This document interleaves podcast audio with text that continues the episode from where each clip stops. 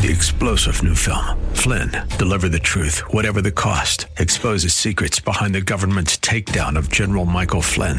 Flynn knew what the intel world had been up to. He ordered the first audit of the use of contractors. This set off alarm bells. He told the truth. He was the most dangerous person for Donald Trump to hire. They had to get rid of Flynn. Flynn, deliver the truth, whatever the cost. Available now. Watch it today. Go to salemnow.com. Salemnow.com. WTBN is Verse by Verse, sponsored by Verse by Verse Ministries. Look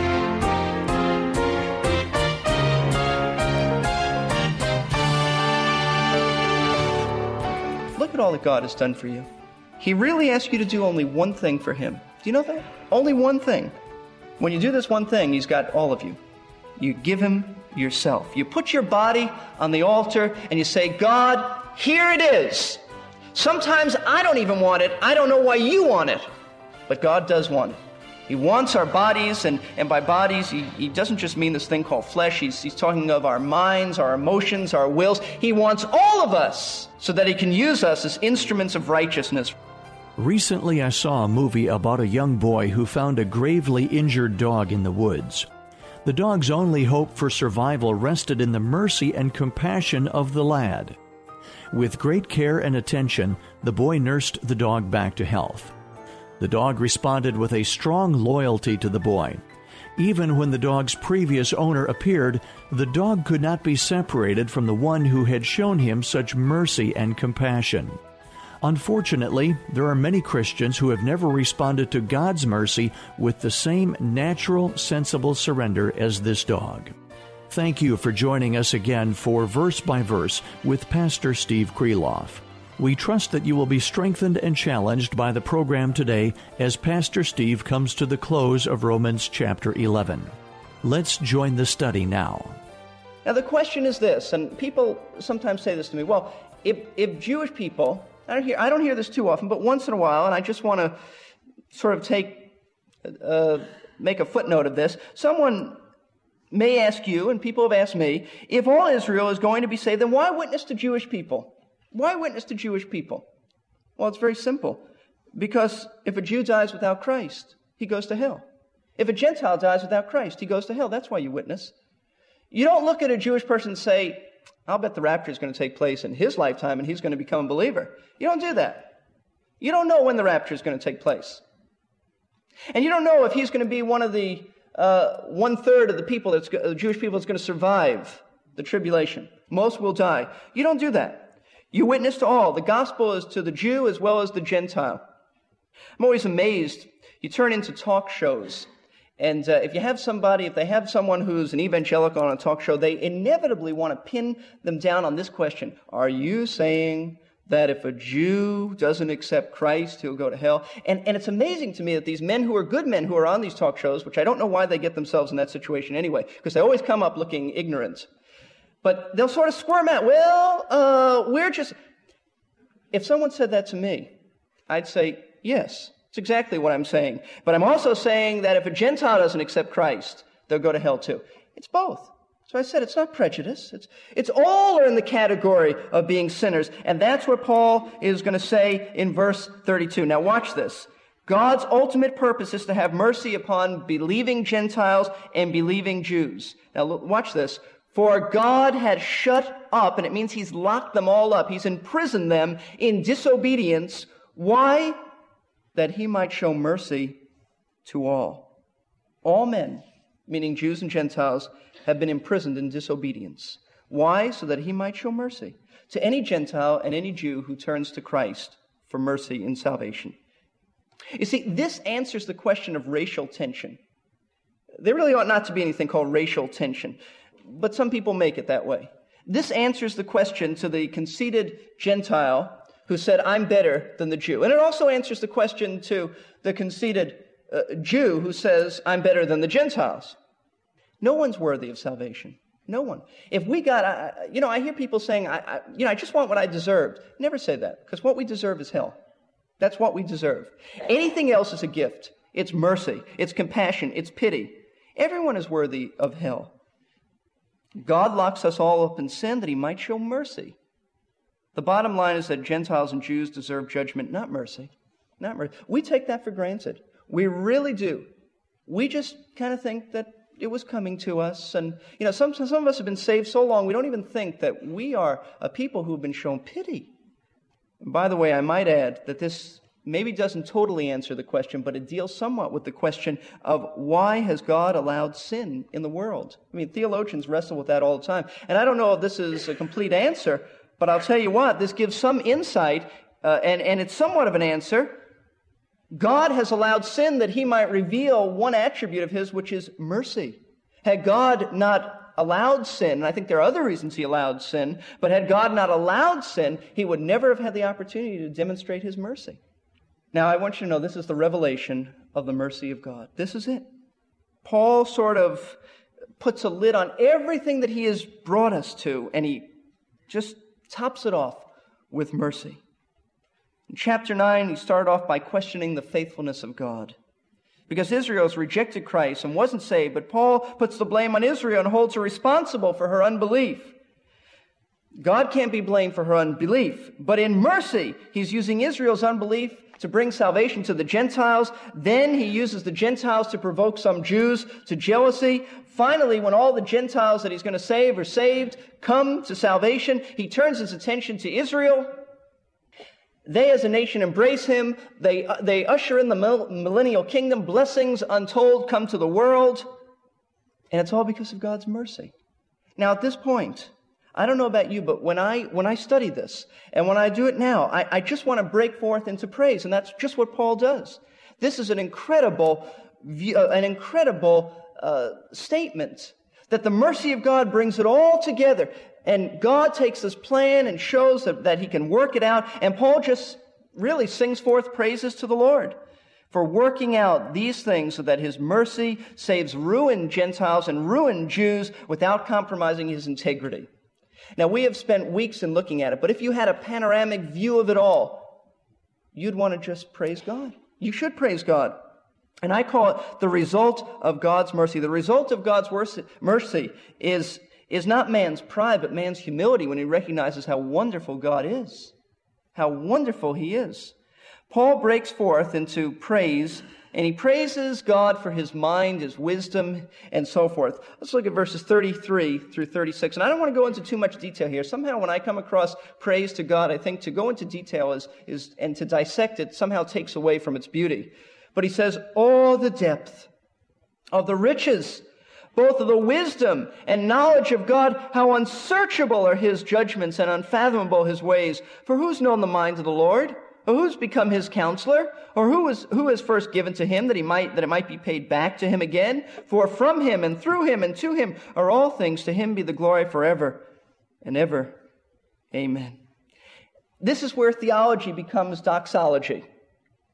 This is where you have to take the whole plan and, and you just fall on your knees before God and you say, How magnificent! What mind but God's could figure anything out like this?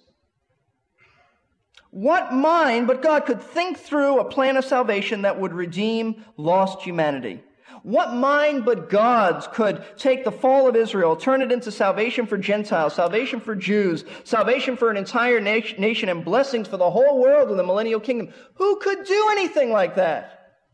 And then you have people coming along, I don't get the plan of salvation. I don't think it's right.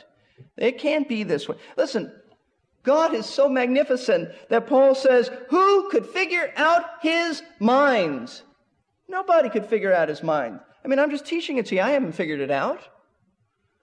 He does it in such a way that is consistent with the Old Testament, never violates his word, never violates his righteousness, and only exalts his mercy. Who could ever figure that out? Alva McClain, who was president years ago of Grace Seminary, said this in his commentary on Romans. He says, The person who has mastered the first 11 chapters of the book of Romans knows more about the philosophy of history than all the wisest historians that the world has ever seen. There is a philosophy of history here that is unmatched. It makes the historians of the earth appear like children playing with their toys. In these first 11 chapters, Paul shows us the original human race. The race is split into two segments, Jew and Gentile. Then came the promises, and, by, and they crucified the Messiah, resulting in the expansion of the promises to all, God having mercy upon all. I mean, it's magnificent. How could you help but sing praises to the Lord? You could say amen once in a while. Not for me, but for the Lord. How magnificent. What man could have ever conceived of this plan? Nobody. We have a hard enough time following it and studying it, right? You see, that's the point. God's mind, His wisdom, His knowledge, His, His decisions, His ways are so deep that they are unsearchable and they are untrackable. You can't even figure it out. God is so great. Our minds cannot even fathom God's mind. I mean, that's like a little ant figuring out your mind. I mean, that's not even a good comparison. Because for us, it's less than ants figuring out the mind of God. Because God is so much greater. You see, a God, as someone said, who's comprehended is no God at all. Stop trying to figure out God. There are a lot of people who say they won't come to Christ because they just can't figure it out. If you can figure out God, then you don't need God. He's the one who cannot be totally comprehended. And then Paul says, in, in, rather rhetorical questions, who knows God's mind? The answer is no one, unless he reveals it. I don't know God's mind, unless he reveals it. Who counsels God as to what to do? That's what Paul says. Who's been his counselor? God's never sat down with me and said, Steve, I've got a problem. And I wonder if you could help me. And God's never done that with you. Who's been God's counselor? No one. Who ever counseled God to come up with a plan like this? No one. Paul says this Who has first given to him that it might be paid back to him? Does God owe something to Gentiles? If he did, then it wouldn't be mercy, be obligation. Does God owe something to Jewish people? No. Be obligation then. God's no man's debtor. And then Paul brings it to a crescendo and he says in verse 36, For from him and through him and to him are all things. To him be the glory forever. Amen. God has created this plan of salvation and He sustains it and will bring it to its proper end. You know why? You know what the bottom line of, of all of this is? Is God's glory. The glory of God is the majestic splendor of God. We glorify Him when we recognize Him for who He is. When we, re- do you know that, that the bottom line of salvation is not our happiness? Now, we're happy with salvation. But the pursuit of happiness is, is not the reason God brought us salvation. God brought us salvation that man might turn away from his selfish self centeredness and look to him and praise God for all that he is. Ephesians chapter 1. Ephesians chapter 1, three times as Paul speaks about the blessings that God gives us, the salvation he gives us, the grace he gives us, the election that's involved in that. Verse 3 Blessed be the God and Father of our Lord Jesus Christ, who has blessed us with every spiritual blessing in the heavenly places in Christ, just as he chose us in him before the foundation of the world, that we should be holy and blameless before him in love. He predestined us to adoption as sons through Jesus Christ to himself, according to the kind intention of his will. Why? Look at verse 6. To the praise of the glory of his grace. When you understand, and Paul basically goes on two more times to say that, when you understand what God has done in salvation, all you can do is praise the glory of His grace. Praise His grace. You look at salvation and say how gracious God is. The intention of salvation is to bring God glory, not to make us comfortable. So the result of God's mercy, according to Romans chapter 11, is to Him be the glory forever. Who could figure out such a thing like this? And when I realize this, I, I have to fall on my knees before God and say, You are magnificent, and I feel like a worm. That's right. So all we can do is give God glory. Now, I want you to look here for a moment. We don't want to stop here. I know that our, our Bibles stop here and go into chapter 12. But something you may not realize is that chapter divisions in the Bible are not inspired. Maybe some of you didn't realize that. The words are inspired, but chapter divisions were added in the 13th century. And, and it's good. Most chapter divisions really help us uh, because they just help us find our way through the New Testament and the Old Testament for that matter, which was taken care of long before the 13th century. But in the 13th century, a, a, man invented chapter divisions. Most of the chapter divisions are right on target. Unfortunately, this one isn't. I don't want you to go here without understanding a little bit at least of chapter 12, verse 1, and that is the response to God's mercy. We'll deal more in depth next week because my heart is so burdened about this, but the response to God's mercy, in light of the fact that God has taken hostile Gentiles, rebellious Jews, and brought them to salvation by his mercy, what should be our response? Really, this question is after 11 chapters of doctrine, what are you going to do about it? What should you do about it?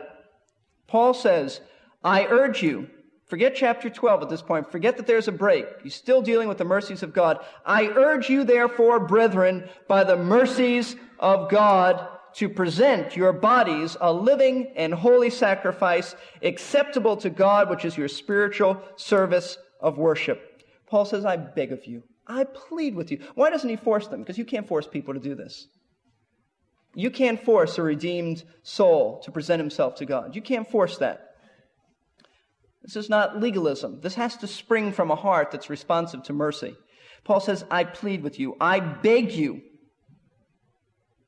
he begs us on the basis of what? The mercies of God. Based on all that God has given you salvation, love, redemption, forgiveness of sins, eternal security, the Spirit of God dwelling in you. Everything he said from Romans 1 1 to 11. Based on the mercies of God, Paul says, I urge you to do one thing. This is what God wants. You know what God wants from a believer, from a, from a Christian? One thing. One thing, and that is that you present your bodies, and it means a once and for all presentation of your bodies to God.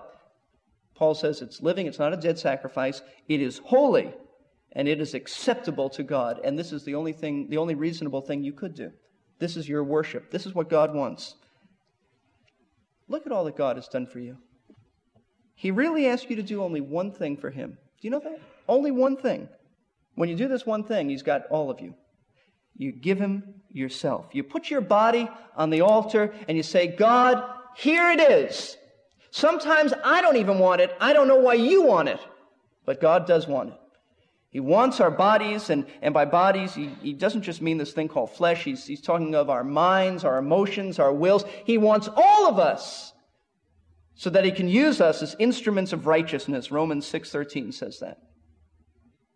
God has given us everything. God has given us everything, every spiritual blessing in salvation. And I can't believe that there would be some Christians who would not do this. Obviously, there are. All God says, I want one thing, and that's yourself. May I say, without attacking anyone, that, that this cuts into the 10% mentality?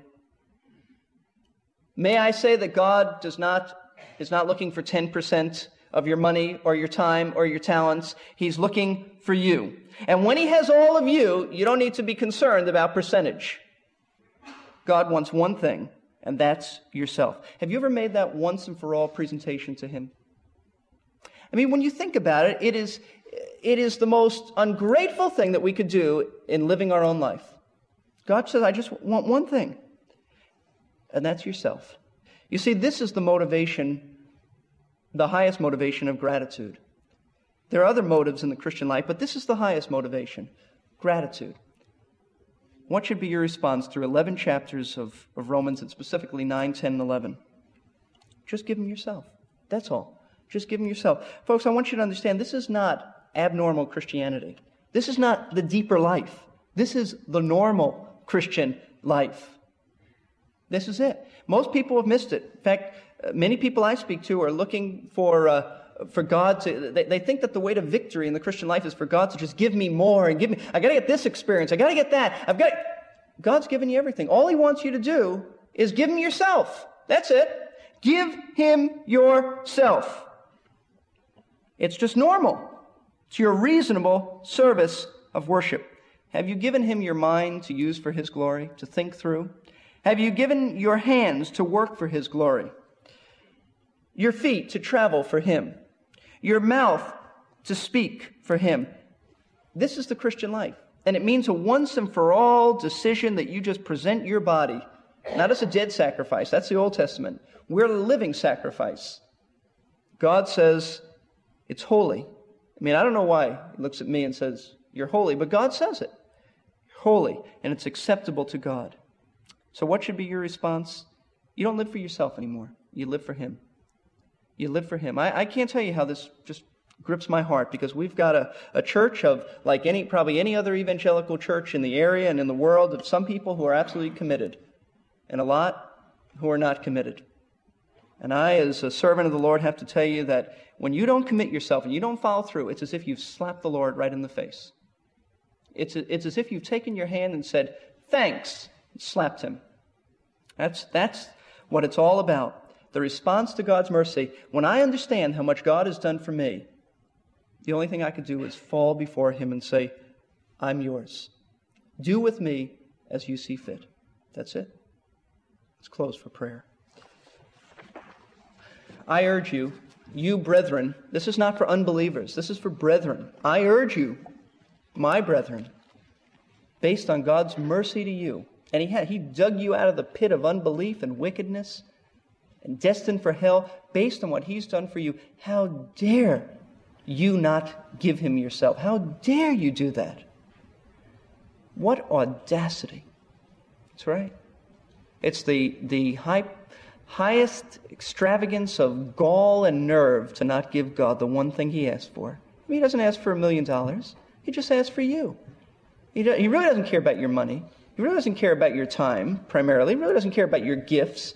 He really doesn't care about you giving uh, some service to him. He wants you. Period. You. Have you ever done that? Have you ever given yourself to Christ and said, I'm yours? Without reservation, I am yours. You need to do that. You need to do that, or else you are the epitome of ungrateful, ungratefulness, and being unthankful. I hate that in people. I hate when, when my children are not grateful, thankful. I hate when people are. And I know that God hates it when we're unthankful to Him.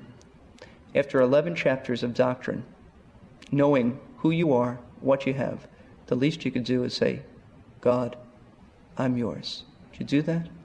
Not for me, but for him based on the mercies of God. Do it right where you are, right now. This afternoon, think about it. Dwell on it. Don't turn your mind to other things.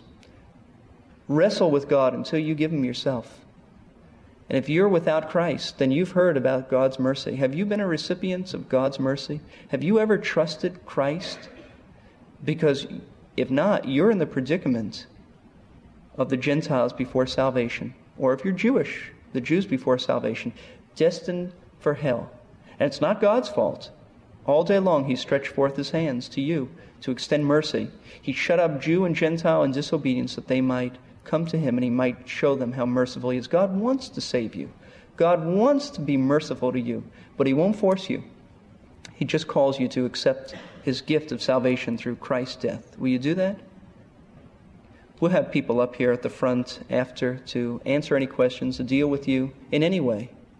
Whether you're a believer or not a believer, I'll be up here. Some of our leaders will. Ask the leaders to come up after, if they're not at the doors greeting. Just be around here to help anyone who needs counsel. Our Father, the triumph of your mercy. Lord, how merciful you are. And all we can do is say, We're here. Lord, we're here. Move in people's hearts, Lord, who have either never experienced salvation or who, knowing Christ, have never done that once and for all presentation of themselves to you. How simple. How absolutely simple. And yet, Father, how many times we hang on to our own lives based on all you've done for us, Lord. How can we do anything less but to give you ourselves? So, Father, work in people's hearts that we might have a church of, of people who are committed to Christ and have laid their lives on the altar for you to use for your glory. For we pray this in Christ's name. Amen. Thank you for tuning in to our broadcast today. We count it a true privilege to be able to share God's Word with you. If you have made a decision today to give yourself completely to Christ as the living sacrifice spoken of in today's message, then we would like to hear from you. You can drop us a line via email or just give us a phone call. Our email address is contact at versebyverseradio.org. And our phone number is 727 239 0306. We would like to pray for you as you seek to yield yourself to the Lord. In our next broadcast, Pastor Steve will begin to explain how the believer can successfully yield himself totally to God, so you don't want to miss it. Be sure to join us here on Verse by Verse.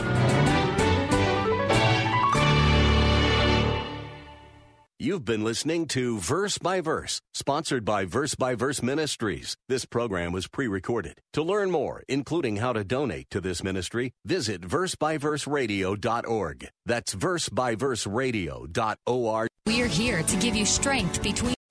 Three star general Michael J. Flynn, head of the Pentagon Intelligence Agency, knew all the government's dirty secrets. He was one of the most respected generals in the military. Flynn knew what the intel world had been up to, he understood its funding. He ordered the first audit of the use of contractors. This set off alarm bells.